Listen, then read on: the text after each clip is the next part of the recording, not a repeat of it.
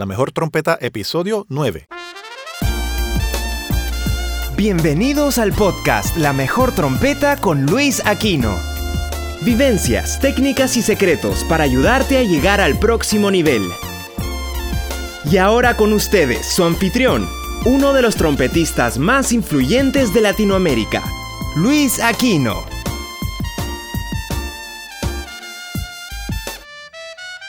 Saludos a todos. Bienvenidos a este noveno episodio de este podcast La Mejor Trompeta. Yo soy Luis Aquino y en este episodio les quiero hablar de un tema muy personal. No tiene que ver con boquillas, ni con trompetas, ni con el mejor trompetista de la vida, ni con mis héroes, ni con tus héroes, ni con flexibilidad, ni ese tipo de cosas. Tiene que ver con mi mundo interior. Y si por cosas bonitas de la vida yo soy uno de tus héroes, lo cual es una bendición para mí y una responsabilidad sobre mis hombros, me gustaría que supieras un poquito más de mí en cuanto a cómo yo veo ciertas cosas y ese mundo interno que muchas veces es hasta caótico. Y me voy a explicar ahora mismo. Hay un país que yo quiero mucho y me río porque es realmente esto que voy a decir es gracioso, aunque tome un poquito de tiempo el explicarlo. Uno de los países favoritos míos es Colombia. Siempre que voy para allá la paso muy bien. Tengo muchas buenas amistades allá y la comida me gusta mucho también, obviamente, aunque discúlpeme colombianos, pero mi comida favorita es la mexicana, pero aún así me gusta la bandeja paisa, me gusta todo ese tipo de cosas, claro está. Dicho esto, Sé que algunas personas en Colombia me llaman o me han llamado Olafo. y me río porque me dio mucha gracia cuando me enteré. Para quienes no sepan quién es Olafo, Olafo es un personaje de estos de tiras cómicas, que es como un vikingo y se le llama Olafo el Amargado. En muchos de los estados que yo he escrito en Facebook suenan así, amargados. Y es que Muchas veces lo estoy. Como en la música, por ejemplo, hay cosas que hay que exagerarlas para que el micrófono las reciba y las recoja y queden plasmadas en Pro Tools o el programa que sea que se está usando. De la misma manera, hay veces que hay que exagerar un poco ciertas emociones o enfatizar ciertas frases y a veces usar hasta palabras malas para que el mensaje llegue. Y muchas veces yo estoy hablando desde la perspectiva de algo que me fue diagnosticado hace unos pocos meses y me estoy refiriendo al síndrome de Asperger. Como mencioné en el episodio número uno de este podcast, el recibir ese diagnóstico para mí abrió muchas puertas en cuanto a explicaciones y ahí comprendí muchas cosas de mi mundo interior. El síndrome de Asperger es uno de los trastornos que están incluidos en el espectro autista. Y antes de proseguir, quiero advertir que no soy médico y este episodio no intenta diagnosticar, ni curar, ni hablar de ningún tipo de tratamiento para alguna enfermedad, ni nada. No soy médico y no, no estoy entrenado ni estudiado en eso para nada. Este episodio es desde mi punto de vista. Es tratando un poquito de ponerte mis ojos y llevarte a que entiendas un poquito de mi punto de vista y con qué lentes que yo miro ciertas cosas. Pues el síndrome de Asperger es un trastorno del desarrollo cerebral y mm, le sucede de 3 a 7 personas por cada mil. ¿Verdad? Según estoy viendo aquí, hay una página bien interesante que es asperger.cl. Dice que es bastante frecuente, de 3 a 7 por cada mil niños de 7 a 16 años. Tiene mayor incidencia en niños que en niñas. Y fue reconocido recientemente, básicamente en el 1994, en el Manual Estadístico de Diagnóstico de Trastornos Mentales en su cuarta edición en el 1994. Esto fue básicamente el otro día. Leyendo así en esta página, no voy a aburrirlos mucho con esta información. Esto es para que tengan una idea antes de proseguir a hablar eh, en cuanto a cómo yo miro mi vida a través de este lente, de este lente de Asperger. Eso básicamente dice, la persona que presenta el síndrome de Asperger tiene un aspecto normal, capacidad normal de inteligencia, frecuentemente habilidades especiales en áreas restringidas, pero tiene problemas para relacionarse con los demás y en ocasiones presentan comportamientos inadecuados. La persona Asperger, o ASPI, como se le llama en inglés, presenta un pensar distinto. Su pensar es lógico, concreto e hiperrealista. Su discapacidad no es evidente, solo se manifiesta al nivel de comportamientos sociales inadecuados, proporcionándoles a ellos y sus familiares problemas. Ellos, refiriéndose a las personas que tienen Asperger, luchan, luchamos, sin descanso, con la esperanza de conseguir un futuro más amable en el que puedan comprender el complejo mundo de los seres humanos y ser aceptados tal como son. Continúo leyendo. En cuanto a habilidades sociales y emocionales, la persona se relaciona mejor con adultos que con los niños de su misma edad. Eso me pasó a mí, definitivamente. No disfruta normalmente del contacto social. Ese soy yo. Tiene problemas al jugar con otros niños. Me pasó también. Le cuesta salir de la casa. Ese soy yo. Prefiere jugar solo. También soy yo. No se interesa por practicar deportes en equipo. Es fácil objeto de burla y o abusos por parte de sus compañeros que suelen negar a incluirlo en sus equipos.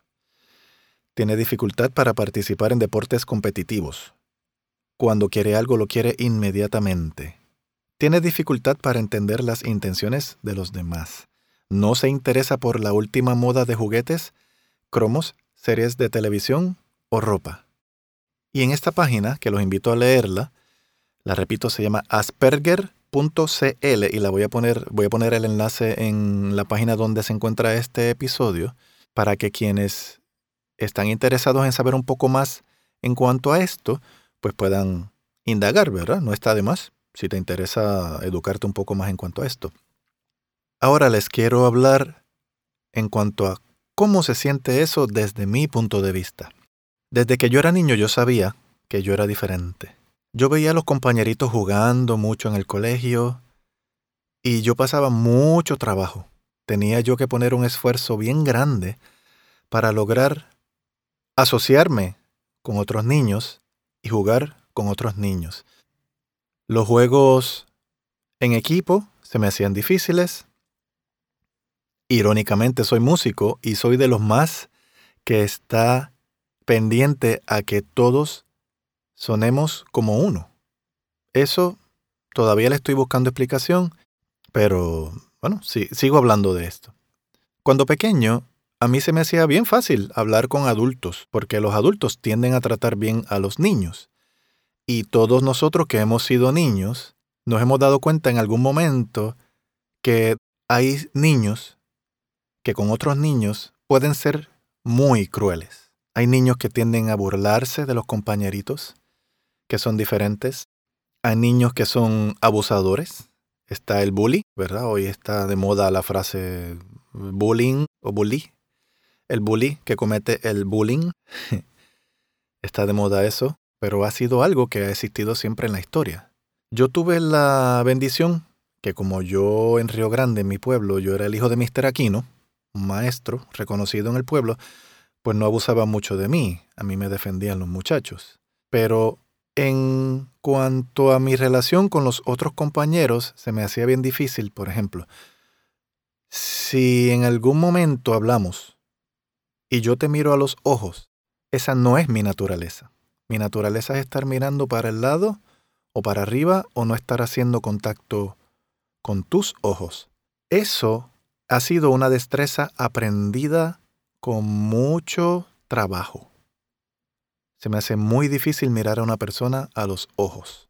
No es porque yo esté escondiendo algo, es simplemente que no es mi naturaleza, porque mi cerebro vino cableado, conectado de otra manera a la tuya, que muy probablemente eres una persona normal.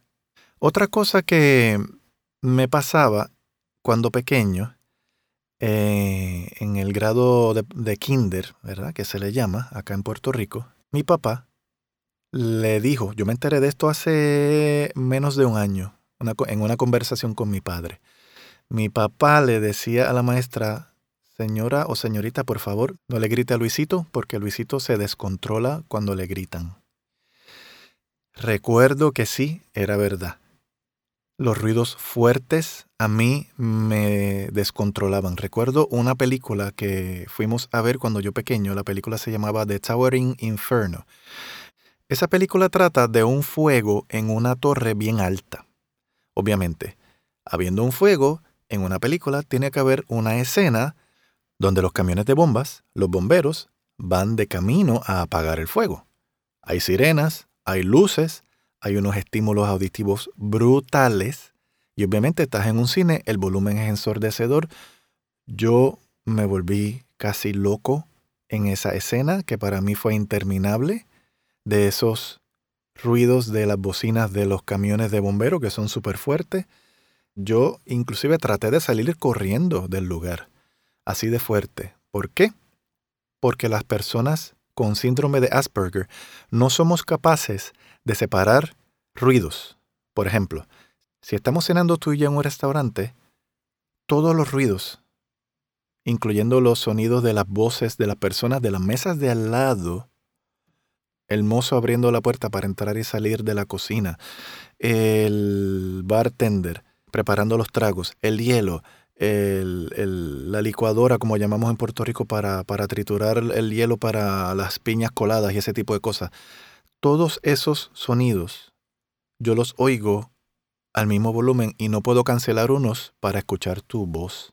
Es muy frustrante para mí estar en una situación así con tantos ruidos porque no puedo distinguir la voz tuya del resto de los estímulos auditivos que existen en ese momento. Tú probablemente sí puedas y puedes concentrarte en mi voz y puedes escucharme de lo más bien. Yo no.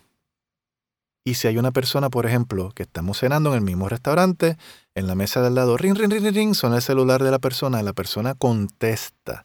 Y es de estas personas que pretenden proyectar con su voz hasta 80 eh, kilómetros allá donde está la otra persona en el celular estas personas que no sé cómo llamarlos, pero mi pensamiento hacia ellos no es bonito, que contestan y dicen, sí, aló, y, subieron la voz cuatro veces más. Em, yo con eso no puedo bregar, como decimos en Puerto Rico. Eso a mí me desespera. Para mí es algo que me hiere los oídos, que me molesta, y yo he tenido que aprender a relajarme, porque el planeta Tierra no está diseñado para personas con Asperger. El planeta Tierra es ruidoso. La gente habla a un volumen muy alto.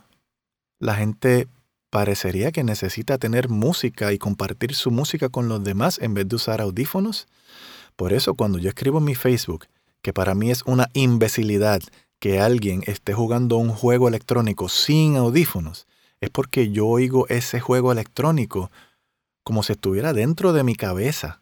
Para mí es una ofensa gravísima eso, porque se está metiendo en mi ambiente. Es como si yo cogiera una bocanada de humo de un cigarrillo y fuera directamente a esa persona y se la echara en la cara, así, este humo es para ti. ¡Fum! Aquí está. Eso es un insulto, ¿verdad? Pues igualmente yo siento que es un insulto que una persona quiera compartir todo ese ruido que está generando conmigo cuando yo no se lo he pedido. Así de intenso se siente. Luis, pero tú eres músico. Sí. Hay ruidos en tarima. A veces son ruidos, ¿verdad? Se supone que estamos haciendo música. Pero por esta precisa razón es que a mí, como decimos en Puerto Rico, me saca por el techo, queriendo decir que me molesta sobremanera el que alguien quiera sobresalir de una manera caótica, comiéndose el micrófono y tratando de escucharse más fuerte que todo el mundo.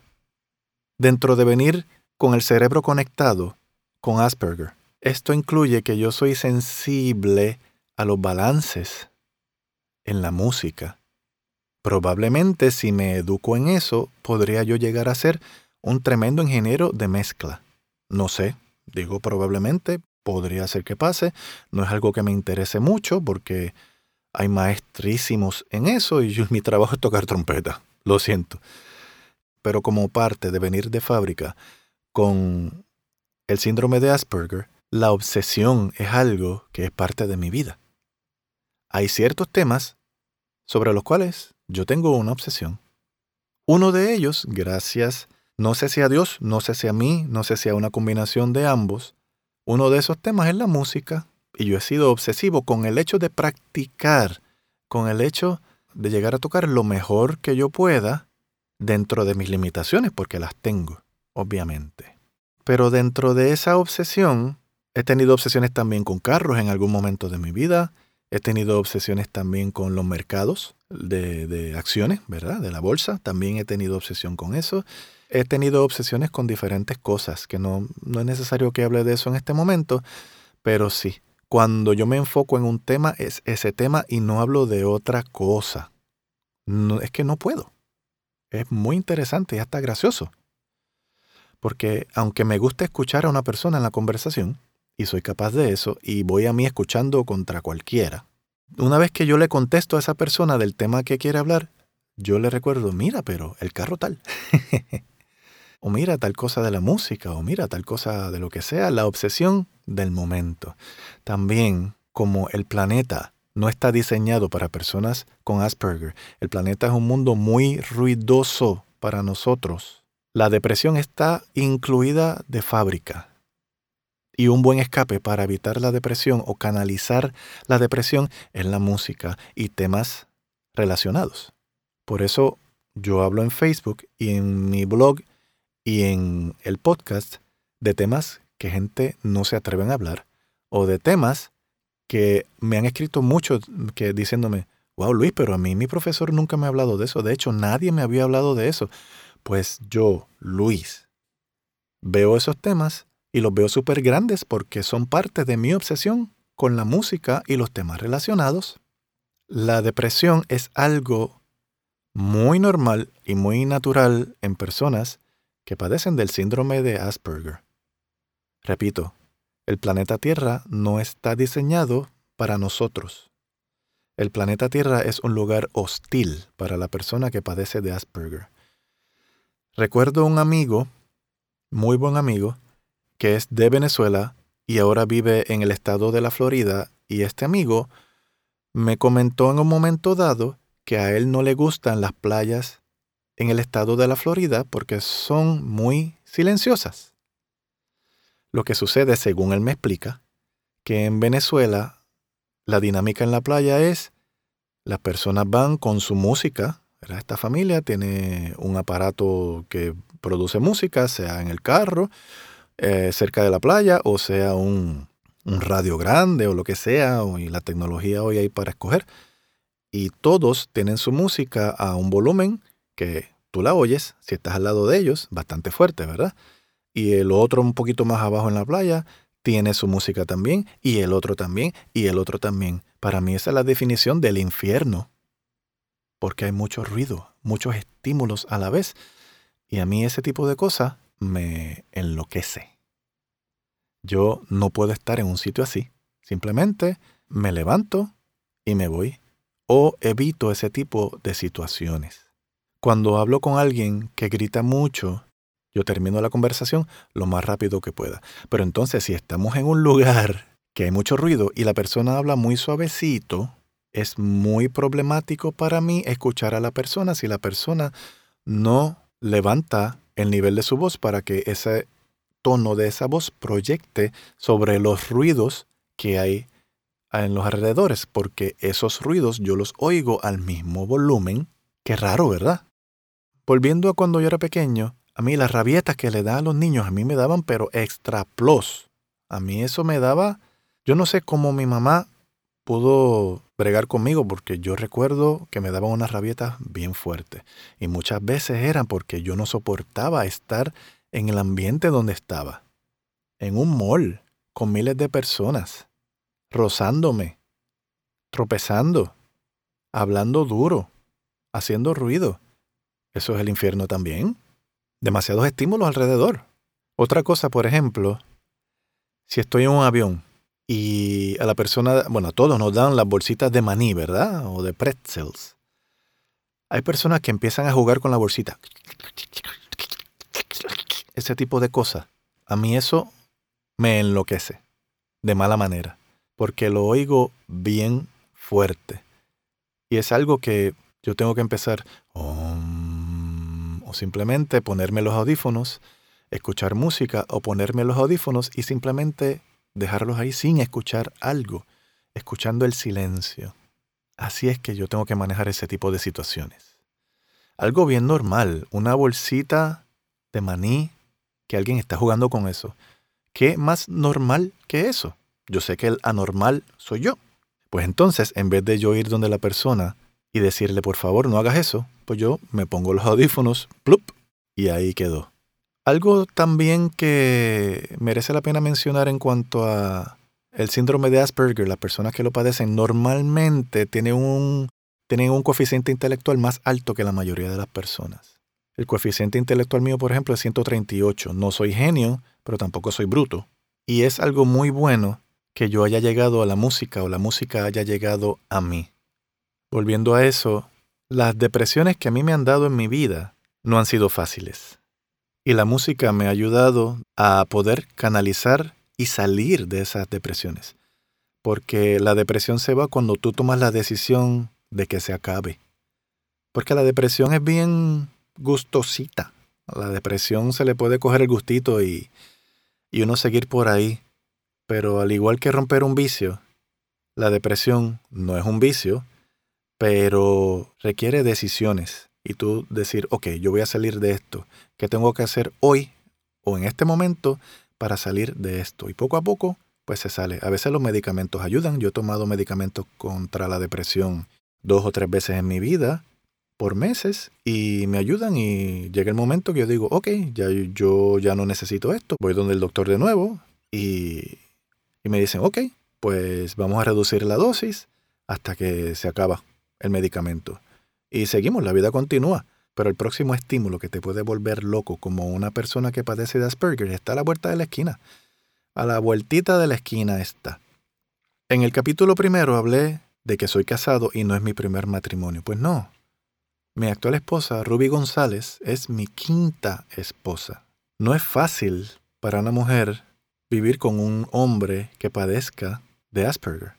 ¿Por qué? Porque si esa mujer es adicta a tener la música prendida en la casa todo el día a un volumen bastante fuerte, vamos a tener muchos problemas. Porque yo no lo tolero. No puedo. ¿Recuerdan que en la playa que mencioné que para mí es el infierno, la playa con todo el mundo, la música a todo volumen? Pues imagínense eso en la casa, donde se supone que sea el remanso de paz de uno. No es fácil. Yo espero que tú puedas imaginarte lo fuerte que es esto y estoy diciendo estas cosas para que sepas un poquito de cómo es mi interior 24 horas al día. El ir a una fiesta para mí me cuesta mucho. El ser músico es la excusa perfecta para yo ocultar el que no tolero ir a las fiestas. ¿Por qué? Hay muchos ruidos. Hay mucha gente que se da tres, cuatro palos y palos, tragos, y pierden el control. Y sin embargo, para manejar borrachos, el mejor soy yo. Cuando he tocado en los grupos que estamos en, fiestas de pueblo así, que se acerca un borracho al grupo de los músicos cuando estamos en el receso, para donde viene normalmente directamente es para donde mí. Yo estoy hablando con el borracho 10, 15 minutos, media hora, lo que sea, y todo el mundo nos deja solos, me abandonan. Y yo manejo eso de lo más bien, perfecto. No sé por qué. Nunca lo he entendido y no sé si lo voy a entender. Pero yo no soy la persona que va a decir, ah, vamos a esta fiesta que me invitaron. No, no, no. Ya mis amistades saben y ni siquiera me invitan porque normalmente voy a decir que no. O digo, sí, sí, sí, y, a la hora de la verdad, no voy. Yo termino mi trabajo y no soy capaz de ir a una fiesta. No se me hace fácil. Los cumpleaños de la familia, la excusa perfecta, estoy tocando. ¿Por qué?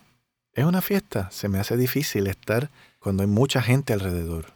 Navidad, otra fiesta, voy, pero mi dinámica es bastante extraña. Yo no estoy compartiendo con todo el mundo, yo estoy en una esquinita hablando con si acaso una persona que tengamos algún tipo de interés en común, o que la persona tenga Asperger también y, no lo sepamos, pero estamos como que oyéndole el ruido de alguna manera. O estoy simplemente caminando de lado a lado en la fiesta sin hablar con alguien. No soy fiestero por eso. Las fiestas de cumpleaños para mí son simplemente un día más. Para mí eso de celebrar la fiesta tal no es algo común en mí que yo quiera celebrarlo. ¿Por qué? No sé, no me nace. Pero es parte del síndrome de Asperger según he leído y he aprendido en estos meses desde que se me diagnosticó esta condición. Muy interesante eso. Pero bueno, en algún momento hay que unirse a, el acuerdo de las personas, ¿verdad? Del grupo grande de personas. Estamos en este planeta. Aunque el planeta sea hostil para una persona con Asperger, hay que unirse a él en algún momento. En mi caso, de las mejores decisiones que yo he tomado ha sido entrar a ser músico. Pero me vuelve loco estar en un sitio donde los llamados músicos, entre comillas, no sean capaces de tocar nivelado a unos volúmenes, que se oiga todo, que la intensidad de la música funcione en conjunto y que se logre hacer música. Gracias a Dios que en una buena mayoría de los grupos con los cuales trabajo comúnmente, sí sucede el balance, sí se da buena música, si estoy tocando con gente de buen nivel, gente que hace música. No en todos, pero sí en una buena parte de ellos. A las madres que están escuchando esto y sus hijos han sido diagnosticados con síndrome de Asperger, creo que es una buena idea que sus hijos entren a tocar algún instrumento. ¿Cuál instrumento? Yo no sé. Eso depende del chico o la chica, lo que le guste. Y si se obsesiona con el instrumento, con la música, con practicar, etc., mejor aún si es un canal que tiene ahí, se está metiendo en el túnel. Eso es lo mejor que puede suceder, porque ese túnel ese instrumento, esa práctica, esa música, los va a ayudar a poder estar fuera de ese planeta que es hostil para ellos. Si yo no fuera músico, probablemente fuera contador o analista, algún tipo de carrera que me mantuviera solo desempeñando mis funciones. Ahora, no me explico por qué a mí me gusta tanto hablar en grupo, no me pongo ni nervioso. Dando un masterclass, ni nervioso me pongo. Me encanta eso. Hasta puedo mirar a las personas a los ojos y ese tipo de cosas. Me encanta contestar preguntas. Me encanta ese tipo de dinámica. ¿Cómo explico eso? No sé. Bueno, quizá es porque yo estoy en una tarima y las personas están lejos. Si yo tuviera que estar exactamente al lado de todas las personas allá abajo, no sé si me sentiría incómodo. Pero como esa no es la dinámica en las clases maestras, pues quizás no lo voy a averiguar. Por eso no voy a conciertos tampoco mucho. Tiene que ser un lugar que sea cómodo, que haya sillas, que esté la, gente organizada. Eso de irme yo a ver un concierto de rock metido en el público con otras 350 mil personas de pie, todo el mundo pegado a mí y aplastándome. Yo no creo que yo pueda hacer eso nunca en mi vida. Y he tocado como para 300, 400 mil personas en Rock in Rio con Alejandro Sanz, pero las personas había una valla y estaban todas allá, lejísimos de la tarima. Y ni nervioso me puse, pero las personas estaban allá. Yo no era parte del público. Madre que me escuchas, padre que me escuchas, si tu hijo ha sido diagnosticado con Asperger, no le hagas eso a tu hijo, no lo lleves a un concierto para estar de pie aplastado por un montón de personas. No le estás haciendo un favor. Si le gusta la música a tu hijo, comprarle un buen aparato que pueda escuchar MP3 y comprarle unos buenos audífonos y que esté todo el día escuchando eso. Cada persona con Asperger es diferente, nos vemos normales, pero nuestro mundo interior no está muy fácil que digamos. Para que tengan una idea de cómo se siente el mundo interior, voy a ponerles una grabación, dura un par de minutos, y esta grabación no tengo que explicarla mucho. Si tienes el tiempo para escucharla, te sugiero, te reto a que la escuches con audífonos a todo volumen. Y ahí vas a tener dos minutos de mi vida, que llevo 49 años vivo, escuchando de esta manera cada segundo de la vida. Si puedes soportar dos minutos a todo volumen, te voy a felicitar mucho. Pero para que entiendas un poco, escucha esta grabación con audífonos, a todo volumen. Este eres tú en un día normal. Digamos que es lunes y aún falta mucho para el recreo. ¿Escuchas? Hay muchas cosas ocurriendo al mismo tiempo, pero si te lo propones, puedes escuchar mi voz sin problema, al menos por ahora. ¿Sabías que el cerebro de la mayoría de las personas puede decidir qué sonidos ignorar para prestarle atención a aquellos que realmente importan? Sin embargo, algunas personas en el espectro autista tienen algo llamado hipersensibilidad auditiva. Es decir, escuchan todo al mismo volumen. Ahora tú escuchas el pasar de las hojas de un libro, a la maestra escribiendo en el pizarrón y el lápiz de tu compañero mientras toma apuntes. Pero ¿qué pasaría si añadimos todos los sonidos que faltan, como el sonido del lápiz con el que juega tu compañera, el ventilador del proyector, la risa de tus compañeros en el fondo, el timbre de cambio de clase?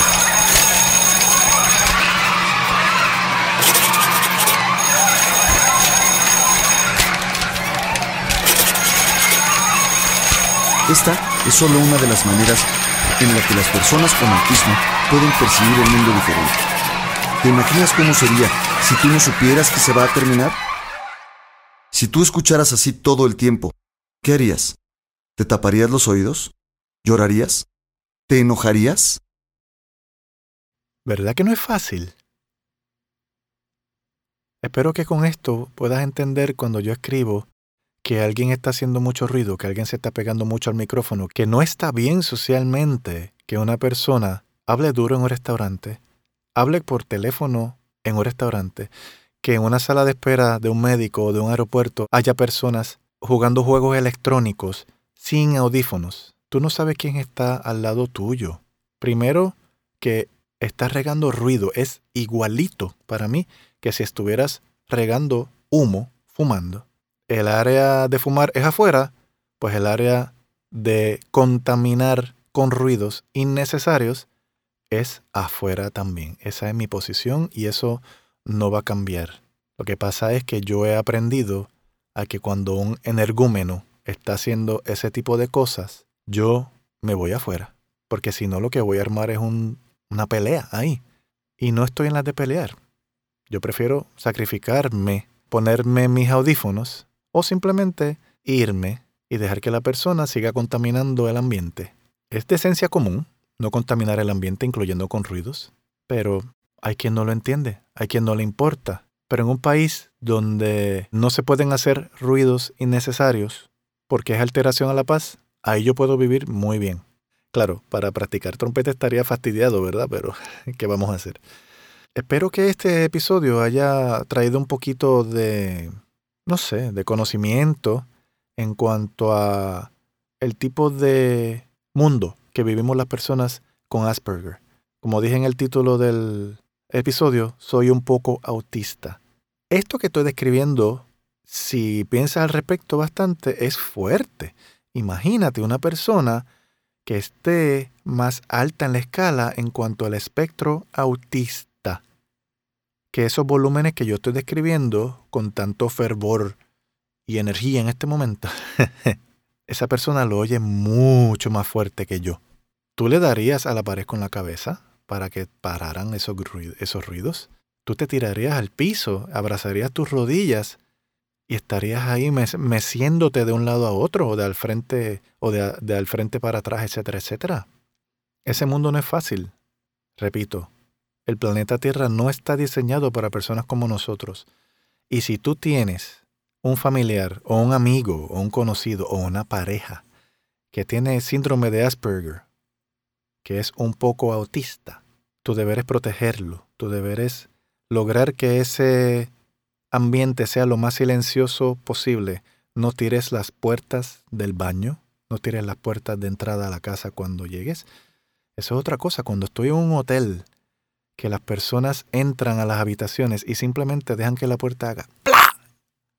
Eso para mí es horrible. Y ya he dejado de maldecir a esas personas, pero por años las maldecía. Y cuando vas caminando por un pasillo de un hotel, todas esas puertas son gente que están durmiendo. Tú estás hablando como si estuvieras en una fiesta o en una llamada telefónica hablando fuerte. No le estás permitiendo dormir a algunas personas. ¿Te gustaría que te hicieran eso? No hace falta tener Asperger para eso. Pues yo lo oigo diez veces más fuerte que tú. Si es que estás tratando de dormir y alguien no te deja, que no tenga conciencia social. Y hay tantas cosas más. Espero que esto explique un poco el porqué de algunos de mis estados en Facebook, el por qué actúo como actúo en ciertas circunstancias. La vida mía no es fácil porque esos estímulos están en cualquier momento disponibles para fastidiarme la vida. Pero no hay alguna otra opción que aguantarlo y seguir manejando las situaciones y seguir viviendo, ignorar lo más que se pueda y huir de la situación cuando no se pueda manejar. Eso es todo por este episodio. En los próximos episodios volveré a hablar de música o de la vida o de lo que sea. Gracias por escuchar esto y de nuevo, gracias.